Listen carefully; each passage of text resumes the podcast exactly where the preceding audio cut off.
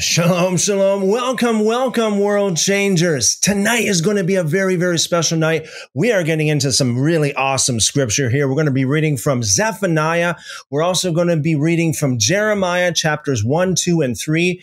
It is going to be amazing as always. So fasten your seatbelts and let's get into it. But you know what? Just before we get into it, I just want to greet some of you guys in the live chat here. So we got Blake and Blake says, My ears are ready to hear. Amen, Blake. Welcome. Good to see you. We got Calamentos who says, Shalom, everyone. Shalom, Calamentos. As always, I pray that every single person listening to this will be absolutely blessed by the word of God, that their faith will be encouraged. We're going to read the entire book of Zephaniah, which is not very long. It's only three chapters. And we're also going to read three chapters in Jeremiah. So, just a little bit of an overview.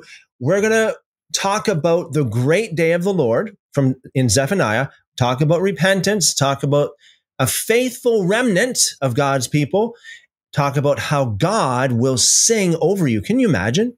Can you imagine God rejoicing over you? Zephaniah talks about that in the last chapter of uh, Zephaniah. Jeremiah, we are, we're going to talk about how before God formed is, is God told Jeremiah, before God formed, before I formed you, I knew you. We're going to talk about having confidence in God. We're going to talk about God's problem with his people. You know, sometimes, well, sometimes God has a problem with his people sometimes. We're going to get into that a little bit as well. And also repentance prescribed in Jeremiah chapter 3. So it's going to be awesome as as always. Well, by the way, here I just saw this uh, live chat just just caught the corner of my eye. Kingdom Concepts, brother Pete says, uh, update got interviewed today. Uh, part two of interview is tomorrow morning. Hope it all goes well and will be hired. Yes, amen. For those of you who are just joining, or if you're you you weren't with us last night, uh, brother Pete from Kingdom Concepts asked us to pray for him that he would get this job. So yes, amen. So uh, may the Lord give you favor in, in that, give you favor, wisdom, and and knowledge to know um, exactly what to say, how to say it, and uh, just give you all, all around favor. Thanks, uh, thanks, Pete, for sharing that. Let's get into this right away. Zephaniah. For those of you who are on YouTube, I'm going to share my screen so you can you can see actually what I'm reading. In this particular portion, I'm going to read from the New King James this time. Zephaniah chapter one Verse 1 The word of the Lord which came to Zephaniah, the son of Cushi, the son of Gedaliah, the son of Amariah, the son of Hezekiah, in the days of Josiah, the son of Amon, king of Judah. By the way, I don't know how many of you would know, but Hezekiah, the name Hezekiah in the Hebrew, the correct pronunciation is Hizkiyahu. Hizkiyahu in, in Hebrew. It uh, sounds a whole lot different than Hezekiah, doesn't it? Verse 2 This is the word of the Lord. God says, quote, I will utterly consume everything. In the footnotes, I will make a complete end of everything from the face of the land, says the Lord. I will consume man and beast. I will consume the birds of the heavens, the fish of the sea, and the stumbling blocks along with the wicked. Stumbling blocks here in the footnotes says the idols. Interesting that you say idols, and they would call it stumbling blocks, along with the wicked. I will cut off man from the face of the land, says the Lord. I will stretch out my hand against Judah and against all the inhabitants of Jerusalem. I will cut off every trace of Baal or Baal from this place the names of the idolatrous priests with the pagan priests, those who worship the hosts of heaven on the housetops, those who worship and swear oaths by the Lord, uh, but but who also swear by Milcom, Milcom, which is actually the name, or it's called Malcolm in some translations. It is the name of an Ammonite god. Uh, verse six those who have turned back from following the Lord and have not sought the Lord nor inquired of him. Verse 7 be silent in the presence of the Lord God, for the day of the Lord is at hand. What does that mean? That means the day of the Lord. Now, this day of the Lord, by the way, is not Sunday. Some people believe that the day of the Lord means Sunday. This is talking about the day of judgment. This is not talking about Sunday.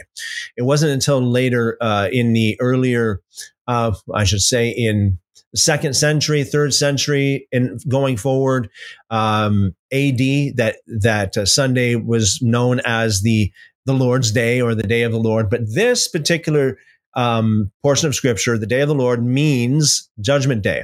So it says, "Be silent in the presence of the Lord God." For the day of the Lord, with Judgment Day, is at hand. What does that mean? At hand. It means it's near. It's close. For the Lord has prepared a sacrifice. He has invited. He has invited his guests. And it shall be in the day of the Lord's sacrifice that I will punish the princes and the king's children and all such as are clothed with foreign apparel. In the same day, in the same day, I will punish all those who leap over the threshold, who fill their masters' houses with violence and deceit.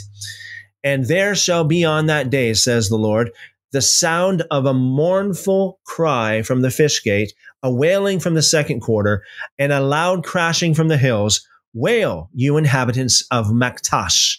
Maktesh, excuse me. Maktesh in the footnote says it's a market district in of Jerusalem. Uh, it literally says in in the Hebrew mortar. Okay, so wail, you inhabitants of Maktesh, the marketplace. For all the merchant people are cut down, all those who handle money are cut off. And it shall come to pass at that time that I will search Jerusalem with lamps and punish the men who are settled in complacency, who say in their heart, The Lord will not do good, nor will he do evil. In other words, these people say, Ah, the Lord's not going to do anything about it. The Lord's not going to do anything. He's not going to do good or evil. Verse 13, therefore their goods shall become booty and their houses a desolation. They shall build houses, but not inhabit them. They shall plant vineyards, but not drink their wine. The great day of the Lord is near. It is near and hastens quickly. The noise of the day of the Lord is bitter. There the mighty man shall cry out. That day is a day of wrath, a day of trouble and distress, a day of devastation and desolation, a day of darkness and gloominess, a day of clouds and thick darkness, a day of trumpet and alarm, against the fortified cities and against the high towers. I will bring distress upon men, and they shall walk like blind men, because they have sinned against the Lord. Their blood shall be poured out like dust, and their flesh like refuse. Neither their silver nor their gold shall be able to deliver them. Um, just pause there for a second. That means their money. No, it doesn't matter how much money they have, it won't be able to help them out. If you're rich or it doesn't matter how rich you are. In other words, it's not going to not going to be able to help you. Neither their silver nor their gold shall be able to help them in the day of the Lord's wrath. But the whole land shall be devoured by the fire of his jealousy, for he will make speedy riddance of all those who dwell in the land. Zephaniah chapter 2. And just as before, just before I read this, um, for those of you who are in the live chat there over there on YouTube, uh, any questions specifically for me, just put at Christopher in the in the live chat, and I'll get to that.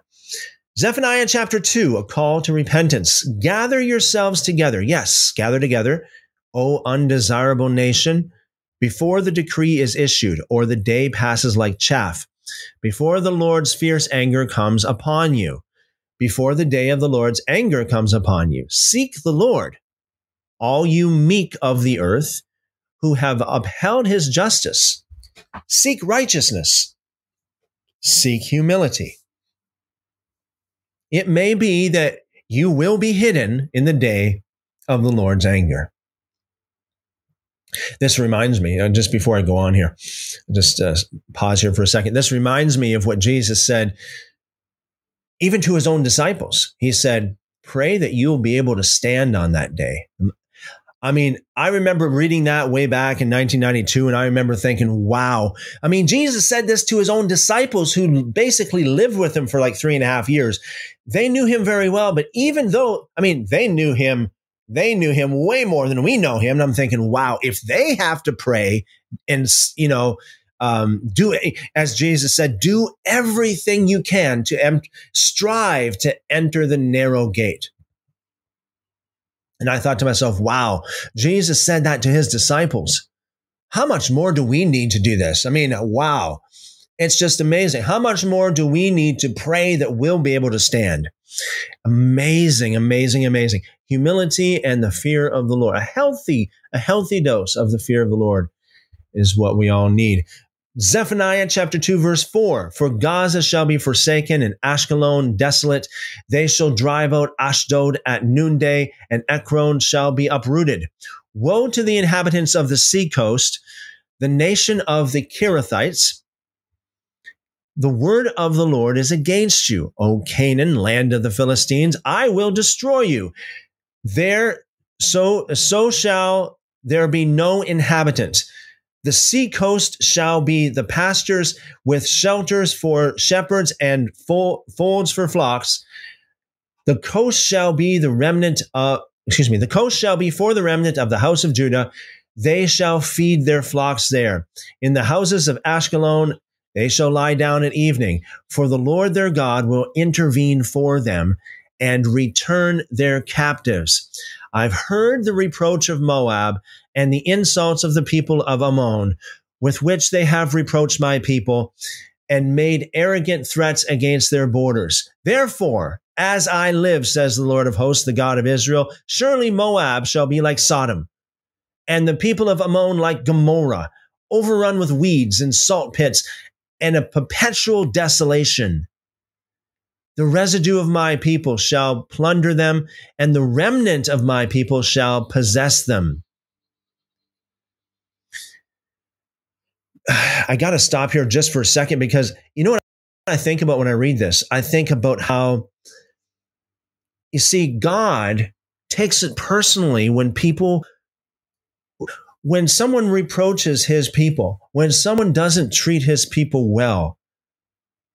Or on the other side, when someone, on the other hand, when someone treats his people well, God takes it personally. It reminds me of Matthew chapter 25, the parable of the uh, the sheep and the goats, right? So you've got the, uh, you know, Yeshua, Jesus said, um, you know, basically on that day, all nations will be gathered to me, like the day of judgment, and um, and I will divide the sheep from the goats. And it's like to the to the sheep, it's like when you when I was thirsty, you gave me to drink, you know. Um, and they're like, when? When did when we when did we see you thirsty? When did we see you sick? When did we see you in jail, Lord? And he's like, when you did it to my people, you did it to me. When you, when you did it to the least of these, my people, my brothers, you did it to me. And when he turns to the goats, you know, he said the same thing. You know, uh, when I was thirsty, you didn't you you didn't give me anything to drink. When I was lonely, you weren't there. When I was sick in the hospital, you didn't come to visit me. When I was in prison, you weren't there for me. And they're like, when when did we see you like that, Lord? And he's like, when you did it to the least of these, my people, my brothers you did it to me. So I see the same thing here in Zephaniah chapter 2, verses 8, 9, 8 and 9, where it's like in verse 8, uh, the insults of the people of Ammon, which with which they have reproached my people and have ma- made arrogant threats against their borders, against the border, against the land, against the uh, the nation of God's people. And God, God repays them. God, God, God's got their back. God's got their back. Verse 9, I mean, you know, therefore, as I live, says the Lord of hosts, the God of Israel, surely Moab shall be like Sodom. It's like, wow, man, you reproach my people. You know, you do this to my people. Okay, I'll make you like ash. Okay, I'll make you nothing but a pile of ashes just amazing. It's just amazing how God is so close to his people. And we're going to read this. We're going to get into this, especially in the next chapter here, when you see God's heart is so close to his people. Zephaniah chapter 2, verse 10. This they shall have for their pride, because they have reproached and made arrogant threats against the people of the Lord of hosts. See, he takes it personally. The Lord will be awesome to them, for he will reduce to nothing all the gods of the earth. People shall worship him, each one from his place, indeed, all the shores of the nations. You Ethiopians also, you shall be slain by my sword. it's like, oh, don't think I didn't forget about you guys. Verse uh, verse 13, and he will stretch out his hand against the north, destroy Assyria, and make Nineveh a desolation as dry as the wilderness. The herd shall lie down in her midst, every beast of the nation, both the pelican and the bittern, shall lodge on the capitals of her pillars. Their voice shall sing in the in the windows. Desolation shall be at the threshold, for he will lay bare the cedar work. This is the rejoicing city that dwelt securely, that said in her heart, I am it, and there is none besides besides me. How she has become a desolation, a place for beasts to lie down. Everyone who passes by her shall hiss and shake his fist. Wow, amazing. Uh, so let me just quickly Zephaniah chapter 2, verse 15, the last verse we just read, talks about pride and how these people are arrogant. You know, this is the rejoicing city that dwelt securely, that said in her heart, I am it, and there is none besides me. See, that's pride. How she has become a desolation, right? As it says in the scriptures, pride, pride comes before a fall. How, ha- how she has become a desolation, a place for beasts to lie down, Everyone who passes by her shall hiss and shake his fists. By the way, I'll just read this is the last chapter of this book, Zephaniah. After I read this chapter, I will go into the live chat and see if you just check out the live chat here. And if you have any questions, uh, I will address them. M- remember just to put at Christopher in the live chat if you want to get my attention. Um, there's so much going on here in the live chat right now. I, I am sorry, I'm not going to be able to get to all your your uh, your comments. So just put at Christopher in there, and that way you know for sure I can get it.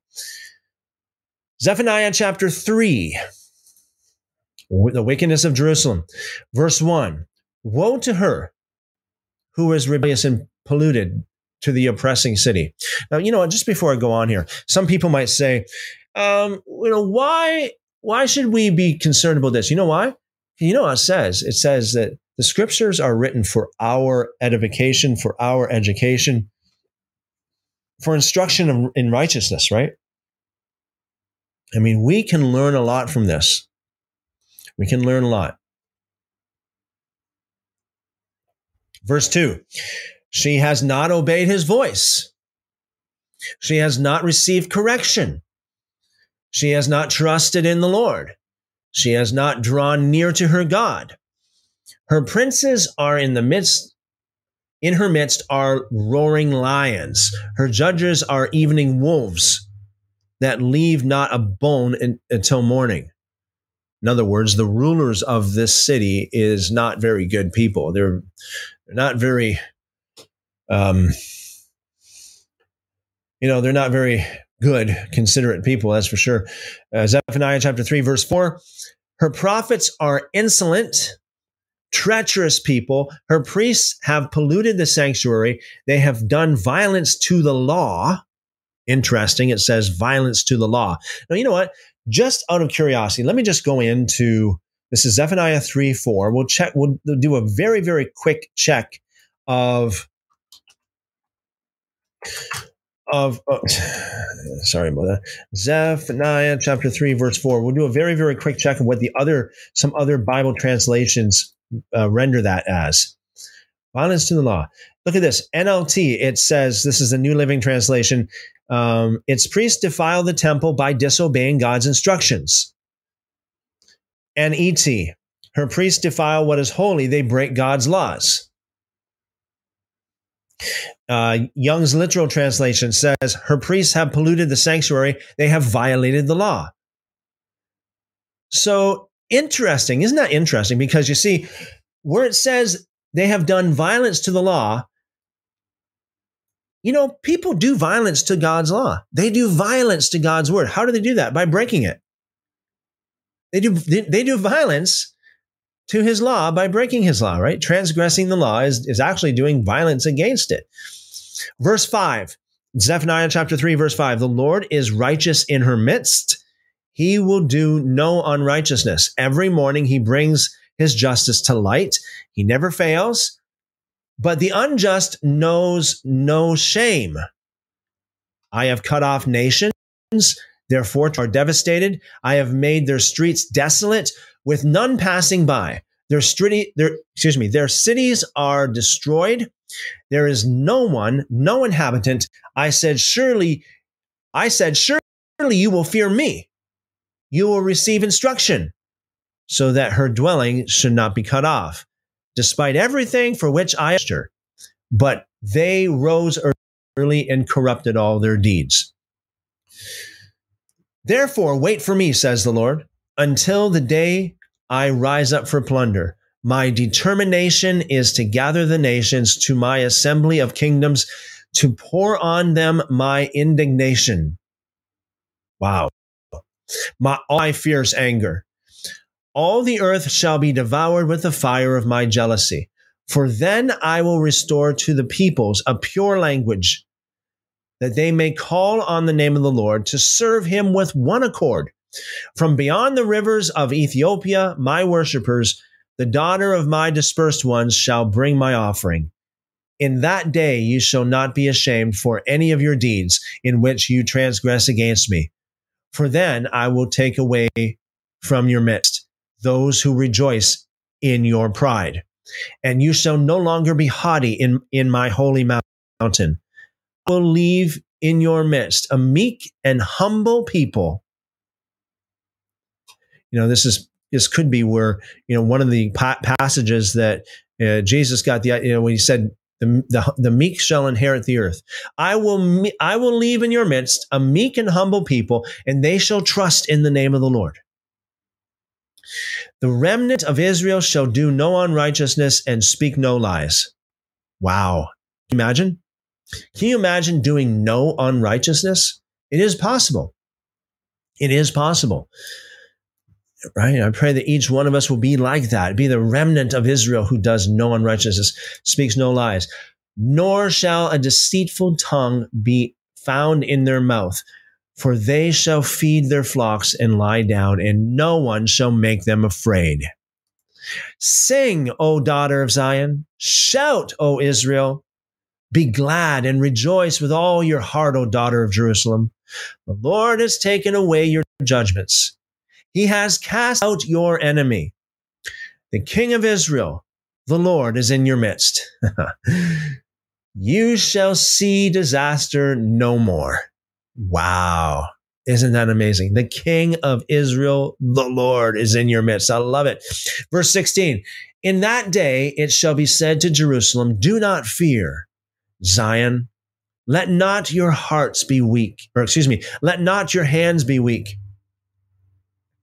The Lord your God is in your midst. The mighty one will save. He will rejoice over you with gladness.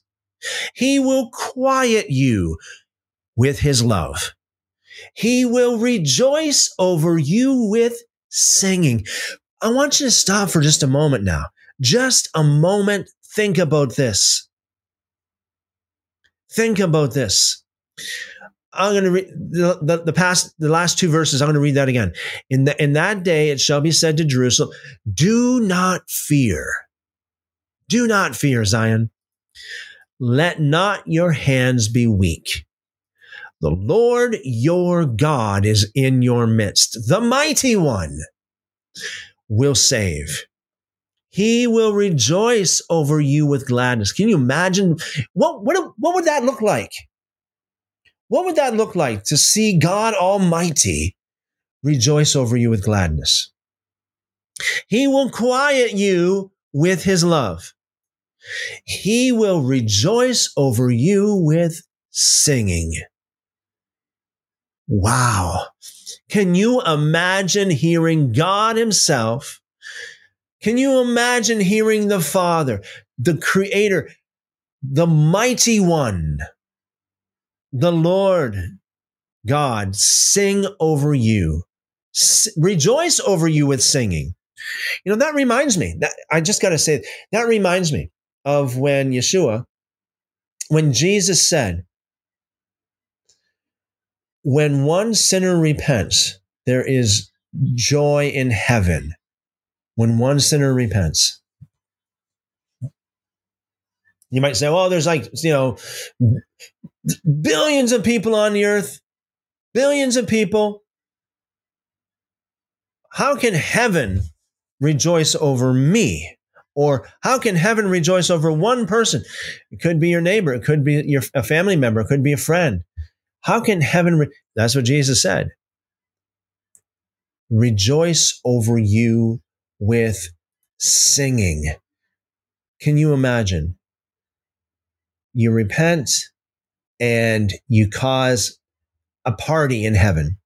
A party. Amazing, amazing thought. Yeah, he will rejoice over you with singing. Amazing.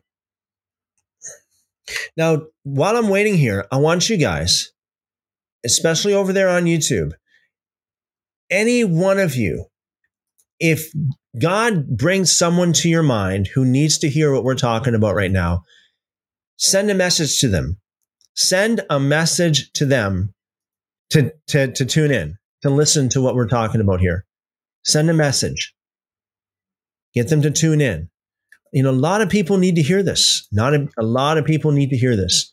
So, yeah, just send a message to a friend, family member, um, you know, anyone that would benefit w- w- from what we're talking about now. I mean, we are just finishing up Zephaniah chapter three, but we're going to get into um, Jeremiah chapter three, and it is going to be amazing. I mean, it is just going to be amazing.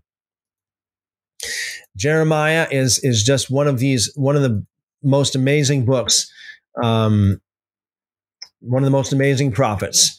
So just send them a message, let them know right now, hey, tune into this live stream, you know, check this out because you know, um, I think you might like it, something like that. Okay, so let's continue. Zephaniah chapter 3, verse 18. I will gather those who sorrow over, excuse me, I will gather those who sorrow over the appointed assembly who are among you, to whom its, its reproach is a burden. Behold, at that time I will deal with all who afflict you. I will save the lame and, and gather those who are driven out. I will appoint them for praise and fame in every land where they were put to shame. At that time, I will bring you back. Even at that time, I, I gather you, for I will give you fame and praise among all the peoples of the earth when I return your captives before your eyes, says the Lord. Ah, you gotta love it. You gotta love it. You gotta love it. Okay, so that concludes Zephaniah. Can you imagine that? That's that's a very short. It's just awesome, isn't it? Isn't that awesome? It's something you could you could actually think. You can meditate on that for like a long time, you know, days, weeks, months. You can meditate on that for a long time. So just before I get into uh, Jeremiah, which I'm going to get into in just a moment, just have a look in in the um, live chat here, see what's going on. Billy, uh, good thing. Uh, yes, thanks for bringing this to our attention. Zephaniah actually means Yah stores up, Yah hides. Very good. Will Senior says shalom from work. Shalom. Good to see you, brother. Good to see you. Welcome, welcome. All right, we got people listening. Um, is Brother Jordan with us tonight? Brother Jordan with us? That's not with us. Remember when Brother Jordan, he would listen to, uh, he listened to us at work and listen to us basically at school and pretty much any, anywhere and everywhere. So, yeah. Um, all right, let's get into Jeremiah. Jeremiah. Awesome, awesome. Jeremiah chapter 1. All right, verse 1. The words of Jeremiah, the son of Hilkiah, of the priests who were in Anathoth in the land of Benjamin, to whom the word of the Lord came in the days of Josiah, the son of Amon, king of Judah, in the 13th year of his reign. It came also in the days of Jehoiakim, the son of Josiah, king of Judah, until the end of the 11th year of Zedekiah, the son of Josiah, king of Judah, until the carrying away of, of Jerusalem captive in the fifth month. Verse 4 The word of the Lord came to me, saying, Before I formed you in the womb, I knew you.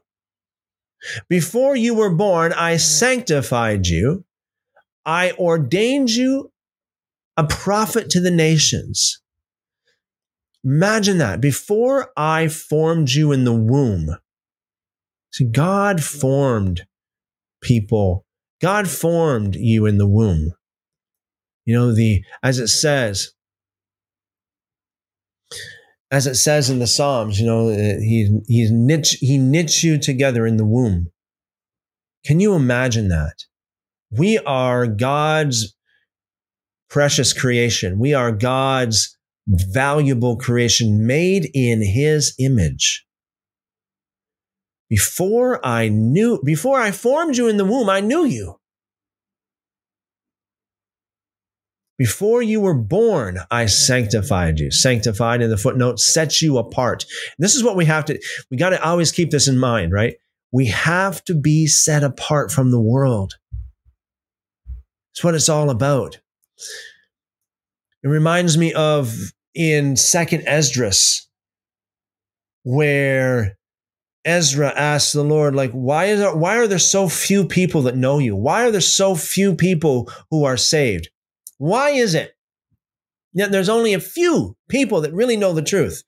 A few, just a few, and the vast, vast majority are all just headed to, to destruction. And it's like, you know, the Lord said to Ezra, you know, there's there's more clay than there is lead. There's more lead than there is iron. There's more iron than there is silver. There's more silver than there is gold. And out of all of those, what is the most valuable? Of course, gold. Why is that? Because it is more, it is rarer. Okay. It, it is hard to find.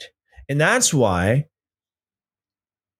it's God's divine providence, I believe that, that this is, this is the way it, it's this is the way it is. This is the way he made it. So that there are just few people who are who really, really know the truth. There are the vat, especially over here in this side of the world, in the West, in, in North America, we have so many people who say they believe in God, but do they really? Like Yeshua said, like Jesus said, you, you should know them by their fruit do they really?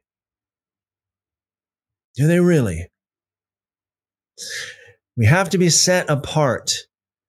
You know, Jesus said, the way to destruction is wide, very, very wide. You look it up in the original manuscripts. In the original Greek, it means very wide. It's a wide, wide road. The way to life is very narrow, and few there be that find it. Few, only few just a basically like a couple stragglers, and that's it.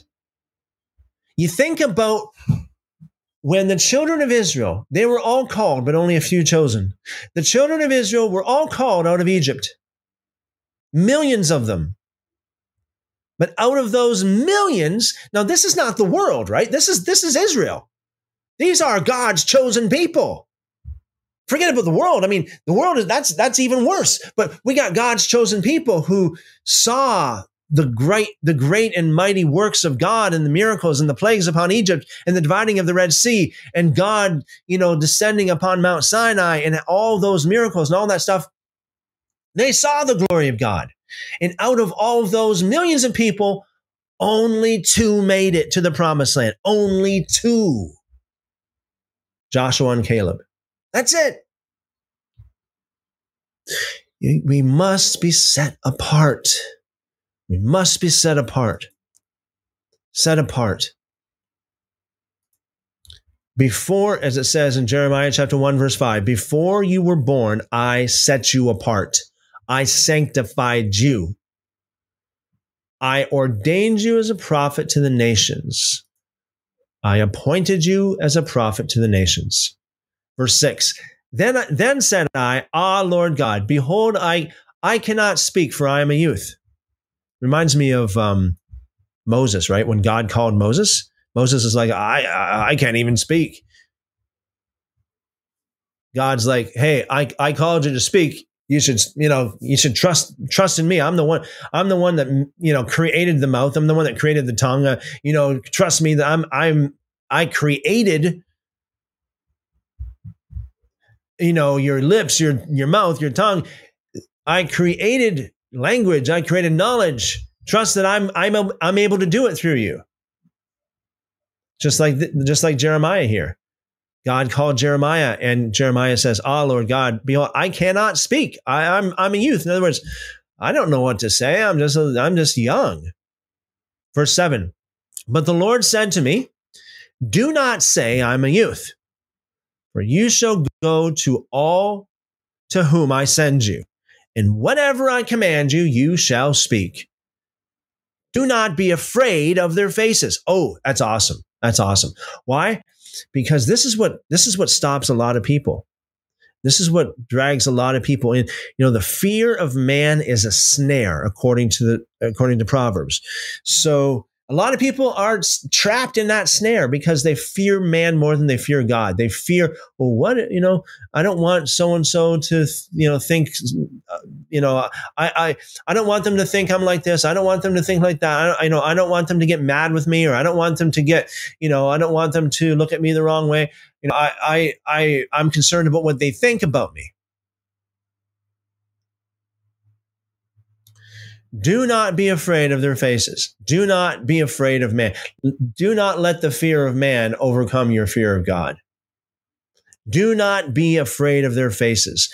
For I, I'm reading the last part of verse 8 here, Jeremiah chapter 1, verse 8. For I am with you to deliver you, says the Lord. Then the Lord put forth his hand and touched my mouth.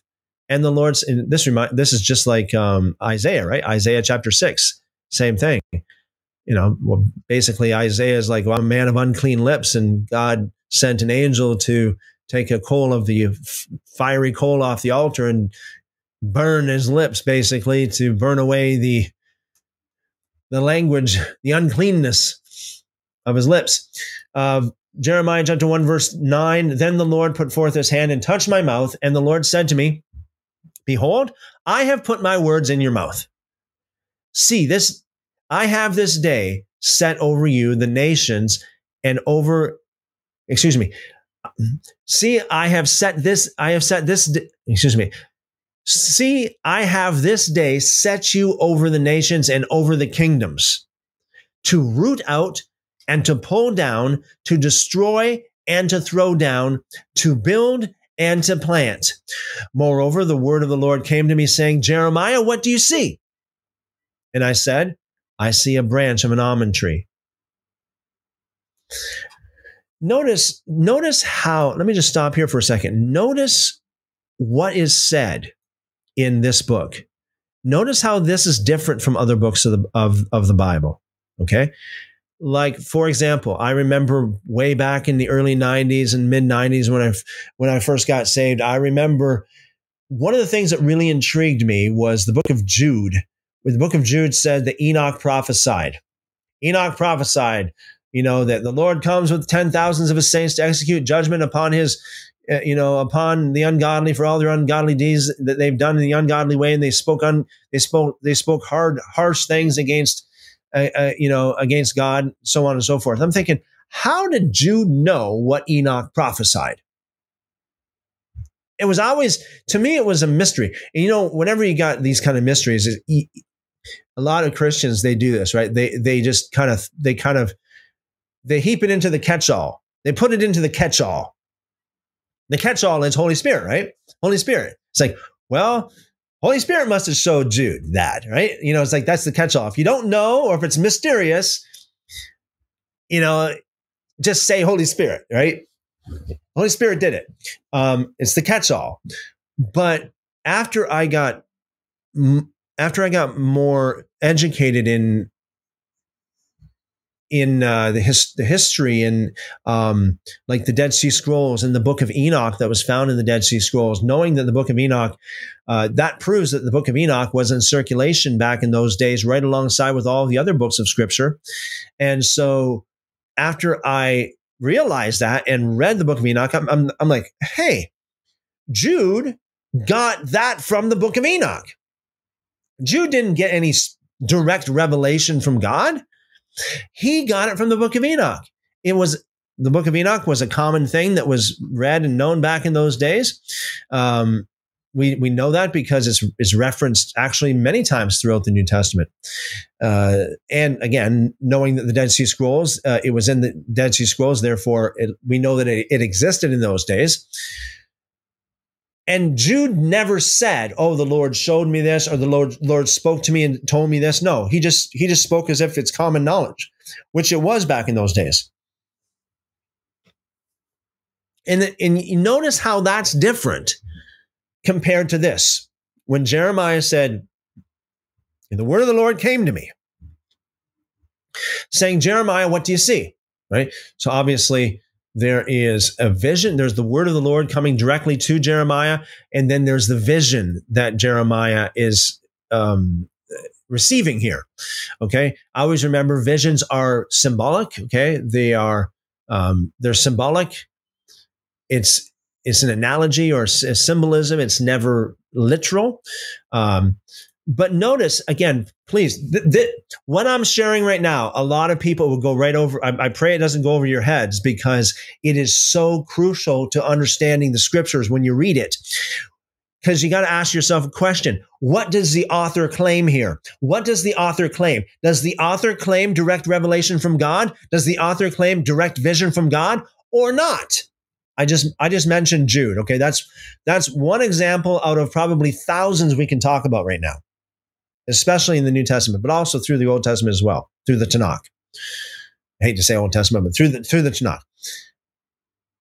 You got to ask your question. You got to ask yourself a question: Who's speaking? What's who's the audience? What did they say? What did they not say? It's very important. And you know, what do they claim? What do they claim?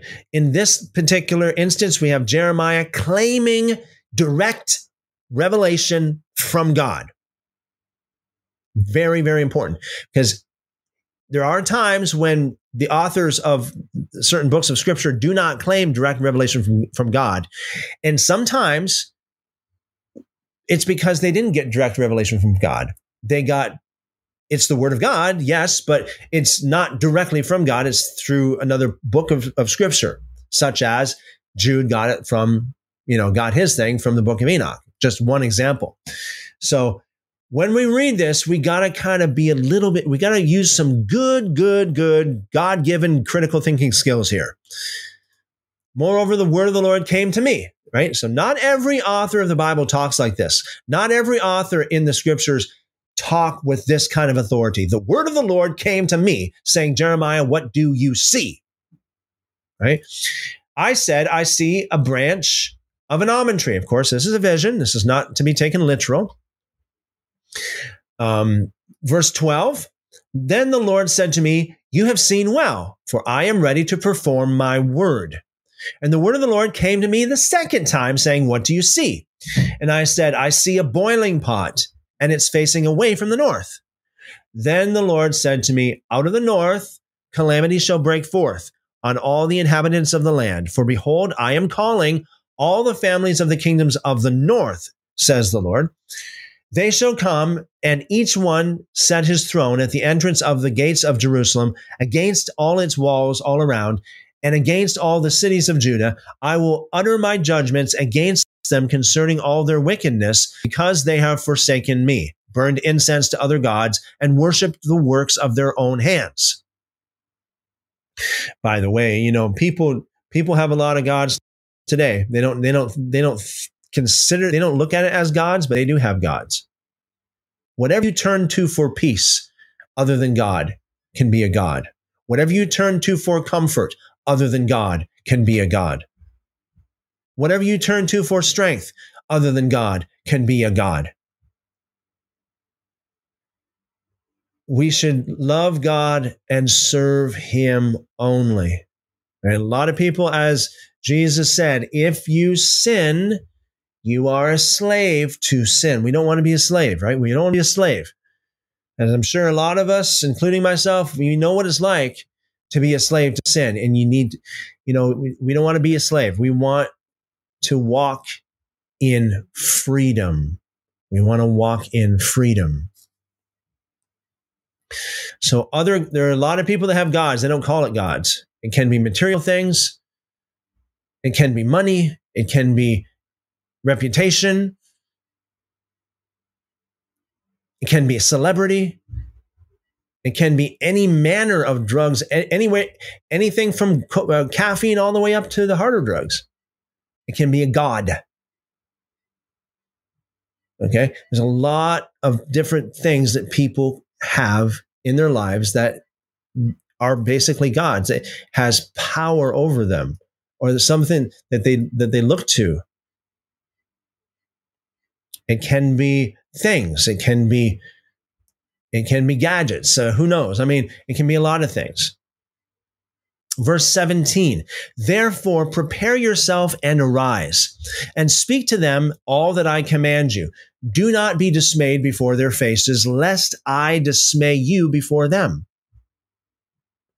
For behold, I have made you this day a fortified city and an iron pillar and bronze walls against the whole land, against the kings of Judah, against its princes, against its priests, and against the people of the land. They will fight against you, but they shall not prevail against you. For I am the Lord, or I, excuse me, for I am with you, says the Lord, to deliver you.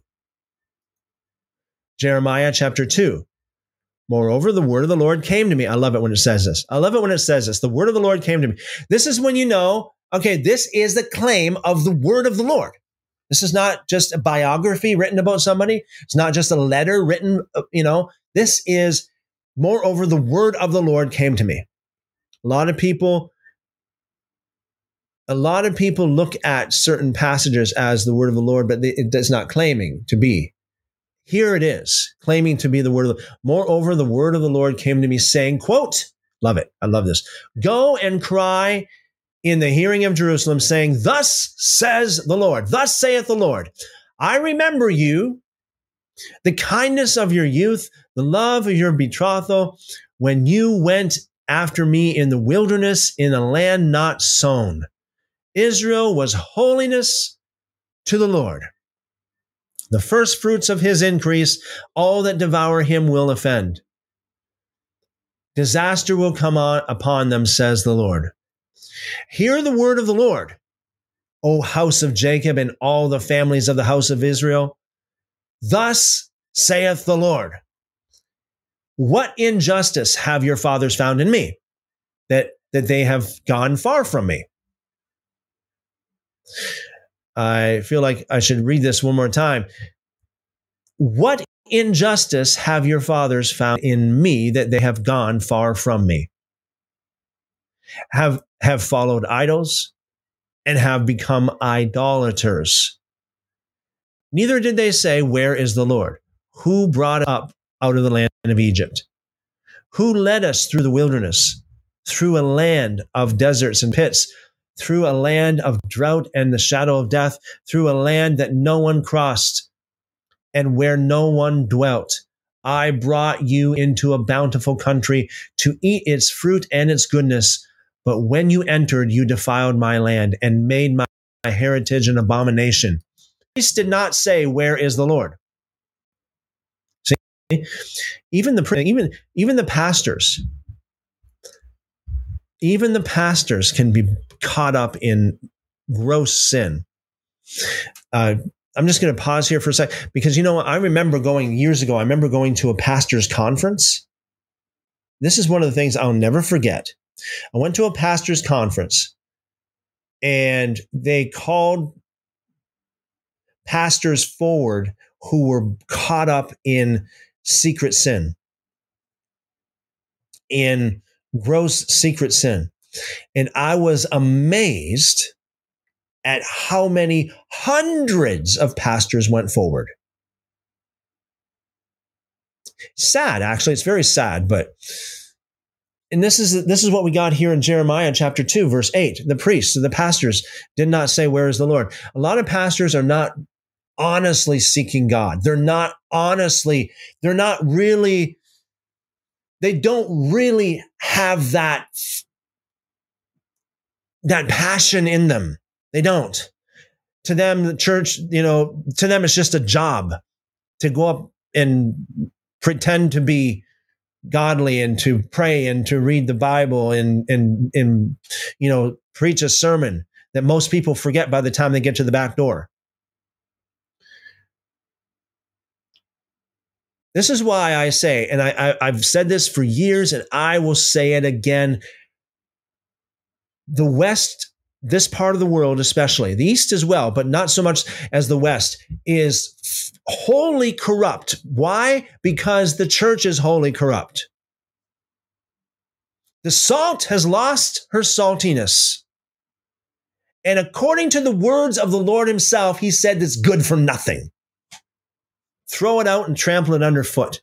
That's the words of Jesus. That, that's the words of Jesus. It sounds, it may, it may sound harsh, but that's his words. Speaking about the people, his church losing its salt.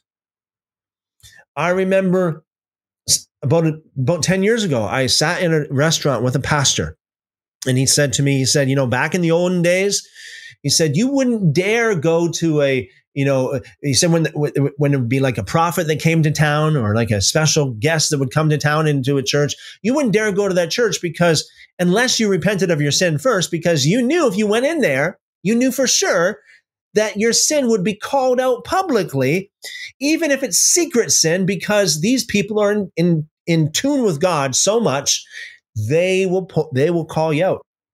This is the way a church should be. This is 1 Corinthians 14, 24. But if all prophesy and there come in one that believes not, an unbeliever, or one unlearned, uh, he is convict, he is convinced, uh, convinced or convicted of all. He is judged of all and thus are the secrets of his heart made manifest. And so, falling down on his face, he will worship God and report that God is with is in you of a truth. Isn't that powerful? But you see, there's been so much corruption that has set in, so much corruption that has set in. Even the pastors themselves are bound up in darkness. And I'm not saying all of them, but almost all of them. I mean, seriously, from what I've seen recently, we are living in the days of Micaiah, one out of 400, right? One out of 400. 400, 400 of the spiritual leaders that say one thing and one that actually speaks the truth. 0.25%. Jeremiah chapter 2, verse 8. Moving on with Jeremiah, excuse me. The priests, the pastors, did not say, Where is the Lord? And those who handle the law, those who handle the Torah, did not know me. The rulers also transgressed against me. The prophets prophesied by Baal or by Baal and walked after things that do not profit. Therefore, I will yet bring charges against you, says the Lord, and against your children's children. I will bring charges for pass beyond the coasts of Cyprus and see, send to Kedar, and consider diligently, and see if there uh, there has been such a thing. Has a nation changed its gods, which are not gods? But my people have changed their glory for what does not profit. Be astonished, O heavens, at this, and horribly afraid, and be be very desolate, says the Lord. For my people have committed two evils.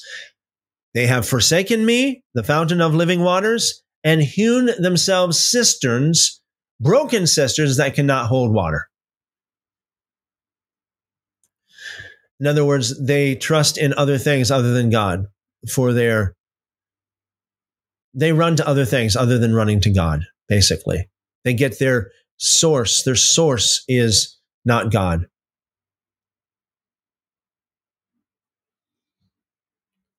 My people have committed two evils. They have first, number one, they have forsaken me, the fountain, the fountain of living waters, and two, they have hewn themselves cisterns, broken cisterns that cannot hold water. Verse 14, is Israel a servant? Is he a home, a homeborn slave? Why is he plundered? The young lions roared at him and growled. They made his land waste. His cities are burned without inhabitant. Also, the people of Noph, Noph, or in the footnotes, um, Memphis in, in ancient Egypt. It's Memphis in ancient Egypt. Uh, also, the people of Memphis or Noph and Tahpanhes, have broken the crown of your head. Have you not brought this on yourself in that you have forsaken the Lord your God when he led you in the way? And now, why take the road to Egypt? In other words, why, why go back to bondage? To drink the waters of Sihor, or why take the road to Assyria? To drink the waters of the river. Your own wickedness will correct you, and your backslidings will rebuke you. Know therefore and see that it is an evil and bitter thing that you have forsaken the Lord your God, and the fear of me is not in you. Oh, this is so good. Wow. You know, we all need to pray this. We all need to pray. I don't, I don't know how many of you listening to me right now have ever prayed this. To pray that God will give you the fear of the Lord, that God would give you the fear of the Lord, that He would fill you with the fear of the Lord. And it's my prayer that every one of you within the sound of my voice would be taught the fear of the Lord by reading the scriptures, by the Spirit of God.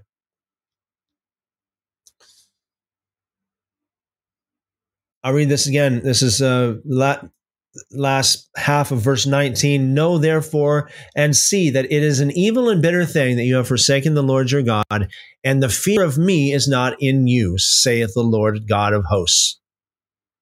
For of old I have broken your yoke and burst your bonds, and you said, I will not transgress.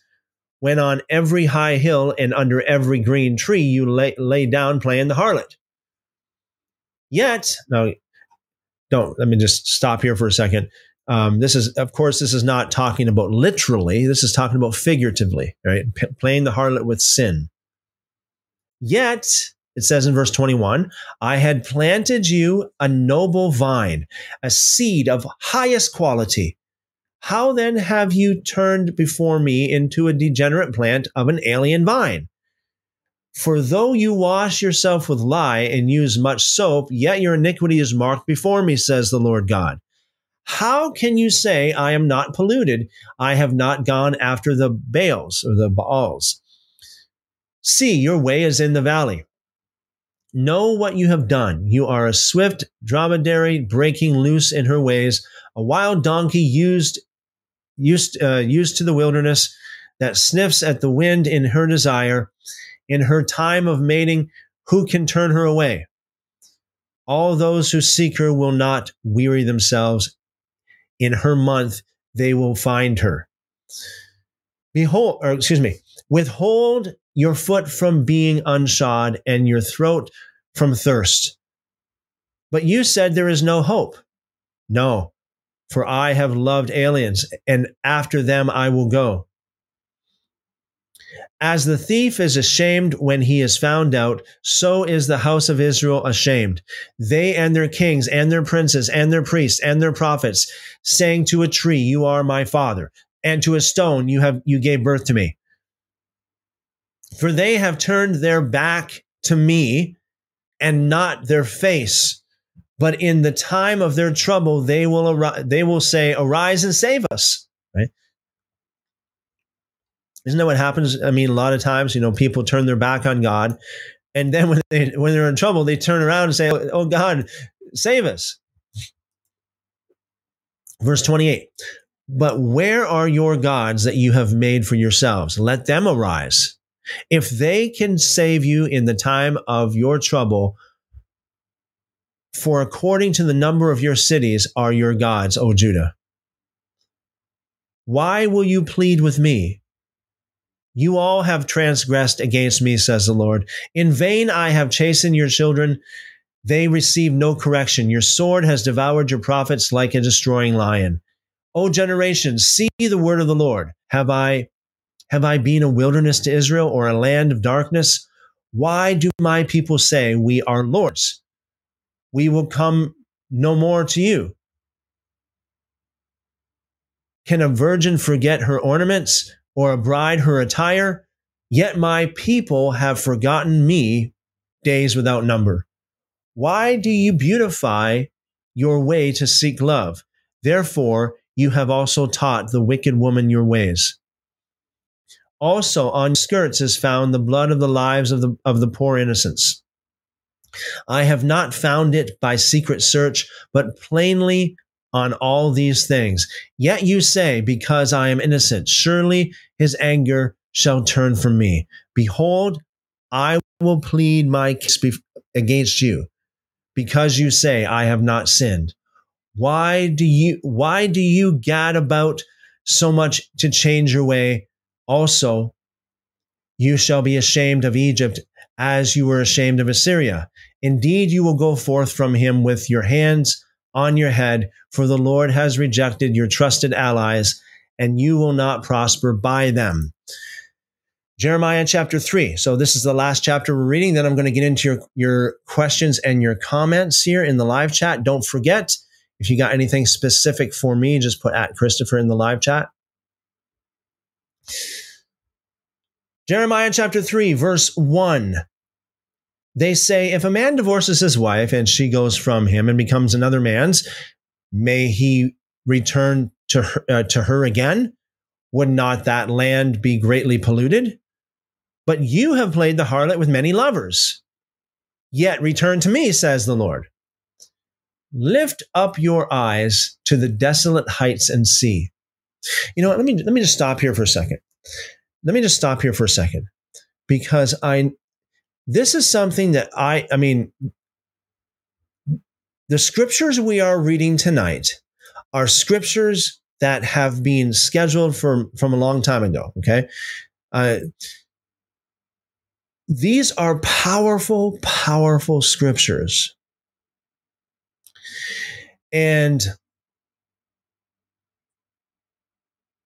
I just, I think it's very, very important for everyone to realize that I believe we are on God's timetable today to read these scriptures at this time. You, you guys know I just don't read any scripture any day. I go by a schedule uh, a chronological Bible reading order. And so this is for all of you guys listening, this is what God has ordained to be read tonight. It's amazing. It's just absolutely amazing. Verse 2 Lift up your eyes and uh, to the desolate heights and see, where have you not lain, lain with men? Now, in the footnotes, it says, being violated. Now, again, keep in mind, uh, the words with men are not in the original language. It's in italics. So it's, it is not to be taken, this is not to be taken literally. This is talking about, again, serving other gods, worshiping other gods, you know, basically um, serving sin in different ways. It's what it's talking about. Lift up your eyes to the desolate heights and see where have you not uh, been violated by sin, basically. By the road you have sat for them, like like an like an Arabian in the wilderness, and you have polluted the land with your harlotries and your wickedness. Therefore, the showers have been withheld, and there has been no latter rain. You have had a harlot's forehead.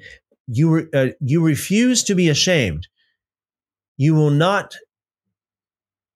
you will not, excuse me, will you not from this time cry to me, My Father, you are the guide from my youth? Will he remain angry forever? Will he keep and keep it to the end? Behold, you have spoken and done evil things as you were able. The Lord said also to me in the days of Josiah the king, Have you seen what backsliding Israel has done? She has gone up on every high mountain and under every green tree, and there played the harlot. And I said, after she had done all these things, Return to me. But she did not return. And her treacherous sister Judah saw it. Then I saw that for all the, the causes for which backsliding Israel had committed adultery, I had put her away and have had and given her a certificate of divorce. Yet her treacherous sister Judah did not fear, but went and played the harlot also.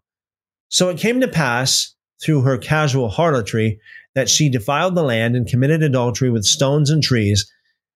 And yet, for all this, her treacherous sister Judah had not returned to me with her whole heart, but in pretense, says the Lord. Then the Lord said to me, Backsliding Israel has shown herself more righteous than treacherous Judah.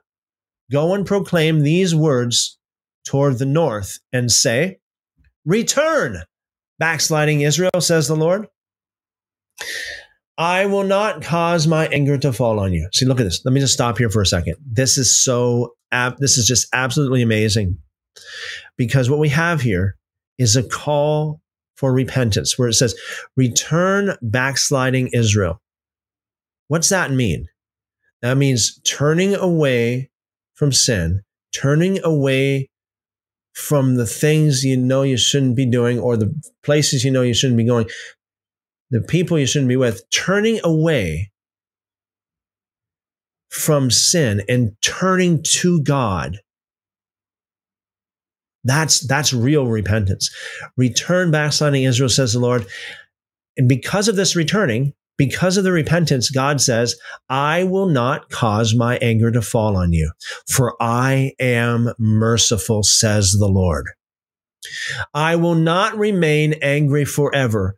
Only acknowledge your iniquity that you have transgressed against the Lord your God and have scattered your charms and to alien deities under every green tree, and you have not obeyed my voice, says the Lord. Return, O backsliding Israel. Here we are again, another call to repentance says the Lord. For I am married to you. I will take you, one from a city and two from a family, and I will bring you to Zion. In other words, bring you to salvation. Bring you to the, as it says in Hebrews chapter 12, to that great assembly of saints and angels. Verse 15, and I will give you sh- shepherds according to my heart, who will feed you with knowledge and understanding. Amen. Praise God for that. Then it shall come to pass when you are multiplied and increased in the land in those days, says the Lord, that they will say no more the ark of the covenant of the Lord. For it shall not come to mind, nor shall they remember it, nor shall they visit it, nor shall it be made any more at that time, Jerusalem shall be called the throne of the Lord, and all nations shall be gathered to it to the name of the Lord, to Jerusalem. No more shall they follow the dictates of their evil hearts.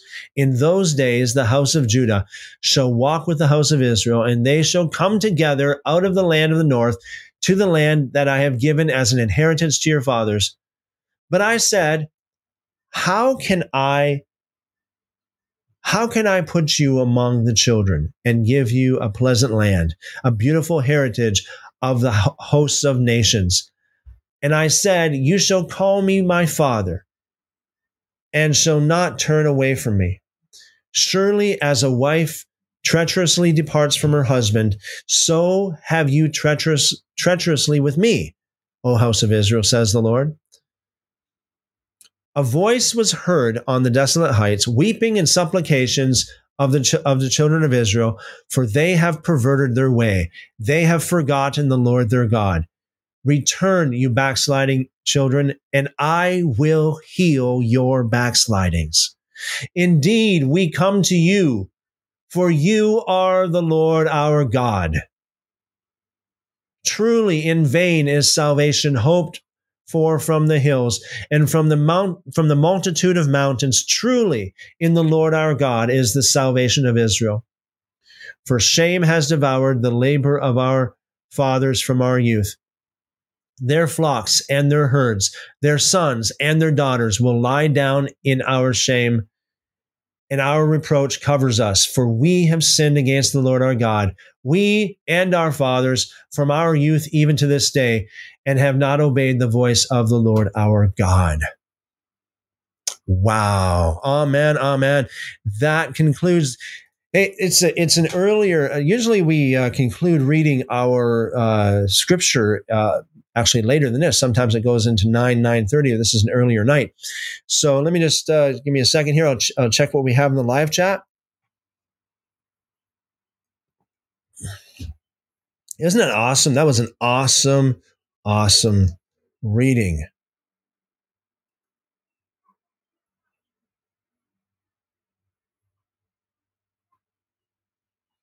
Billy, Billy says, um, watched the Jordan Jordan Peterson video today. He was saying, "When do you believe in God? It is when you say that you believe, or when you practice that, or is it when you say you believe, or when you practice that belief? Yeah, yeah. You can't say you believe without practicing it's like this. It's like, and, and I've, I've shared this analogy before. It's like a man standing on the corner of a of an intersection uh, at a crosswalk, and and saying, "Hey, I believe in helping." You know, you know, elderly ladies across the street. I believe in helping elderly ladies across the street. And there goes one after another and after another, but he doesn't help them. He can stand there all he wants and says and say, "I believe in helping little old ladies across the street." But unless he does it, doesn't mean anything, right? So that's exactly the, way it is with um, with the with you know in walking with God.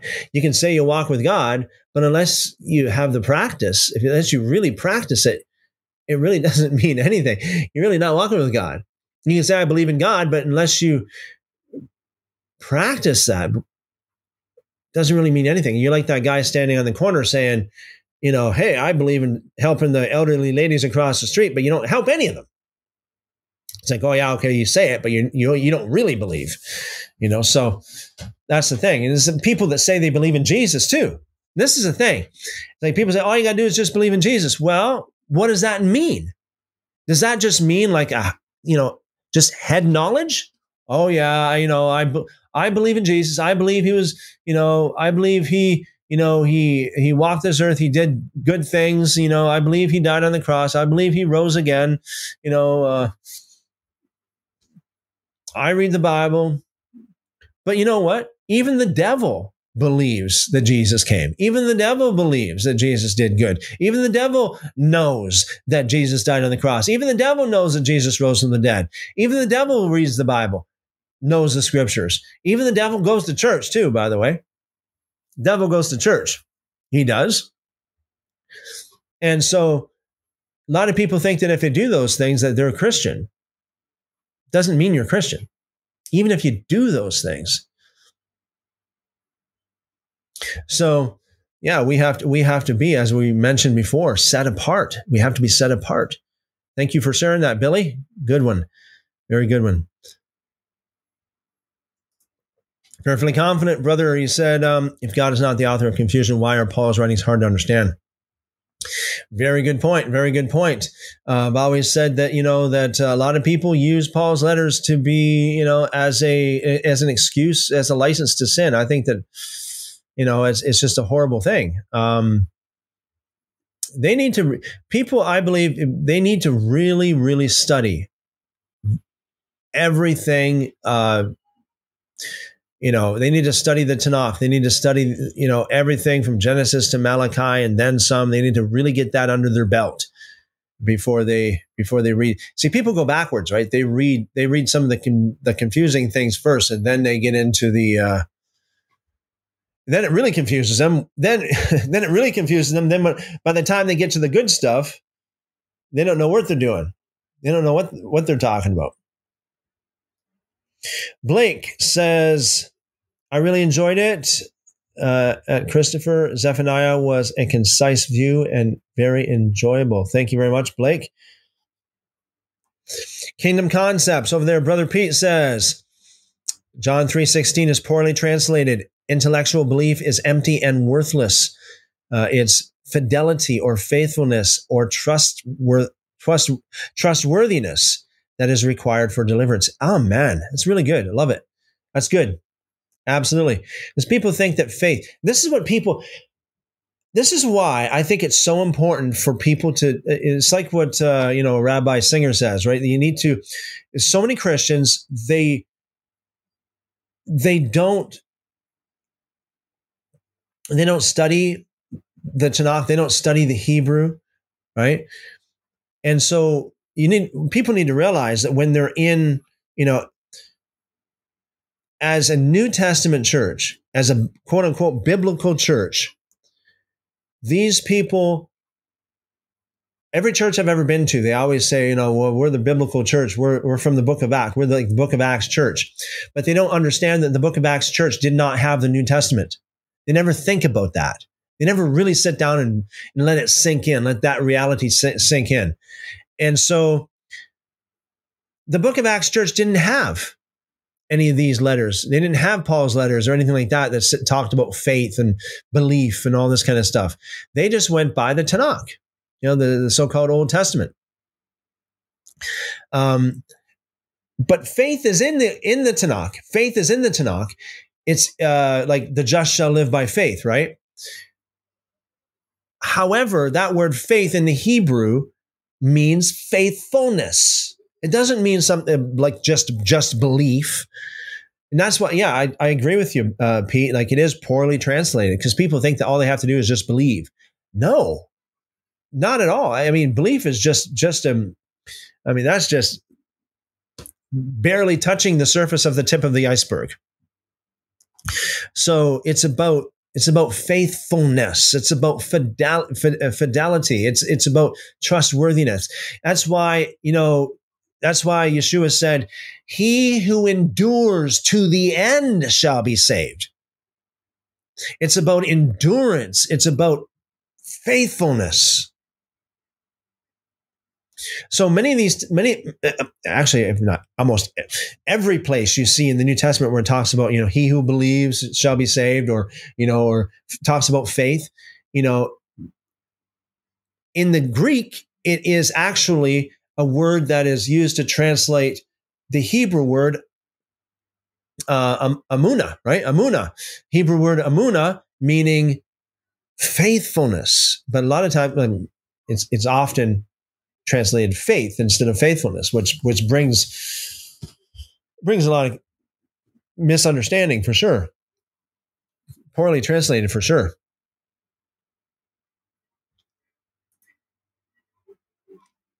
Caballero says, Thank you for tonight's amazing and powerful Bible reading. Definitely worthy, worth to rewatch it again. Yes. Thank you very much, Caballero. Thank you. Okay. Um, I don't see any other. I at this point in time, I don't see any other. I apologize if you guys put any uh, comments in the live chat that I have not seen. If you if you intended for me to to see it or answer a question, um, please put at Christopher in the live chat, or else I'm not going to see it. As far as I see, as far as I see, um, I got all of them. I got all of them. Yes, Kingdom Concepts says, uh, "Well done, good and faithful servant." Absolutely. All right, so um, seeing that we are I know you guys, you guys like have well over a hundred different things, probably a couple hundred uh, uh, chats here in the live chat. Um, so I got to everyone as far as I see if that was that was directed towards me. So, having said that, I'm going to wrap it up.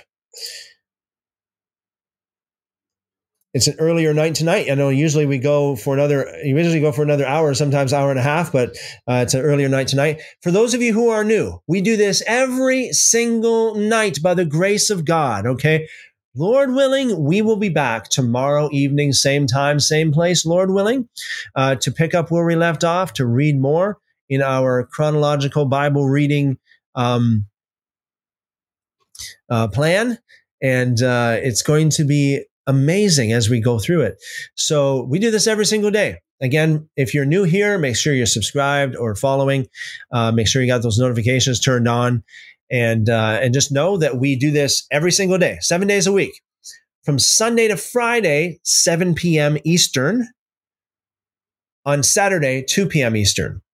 And so often we have special guests on. Often we have special guests. So, um, you know, Lord willing, we'll have some more special guests as uh, you know as in the near future. So um, if you uh, you guys can pray pray about that as well if you want. Um, but um, yes, Uh, you guys are awesome. So the Great Deception says, "Thank you, brother." Yeah, Alan says, "Thank you, brother. Much love and blessings to you all. Thank you very much, Alan. Much love and blessings multiplied back to you." Blake says, Blake says, "Who is the pianist? Great playing. Pianist. The pianist is Hannah. Yes. By the way, we have Hannah playing every single day. Well, with the with the odd exception, but you, pretty much every day, um, live. It's a live live music, guys. It's live. Okay, so uh, it's not pre-recorded, but live. Yes. Thank you very much, Blake. The real truth says." Shalom, everyone, and have a great evening. You too, as well. Thank you very much.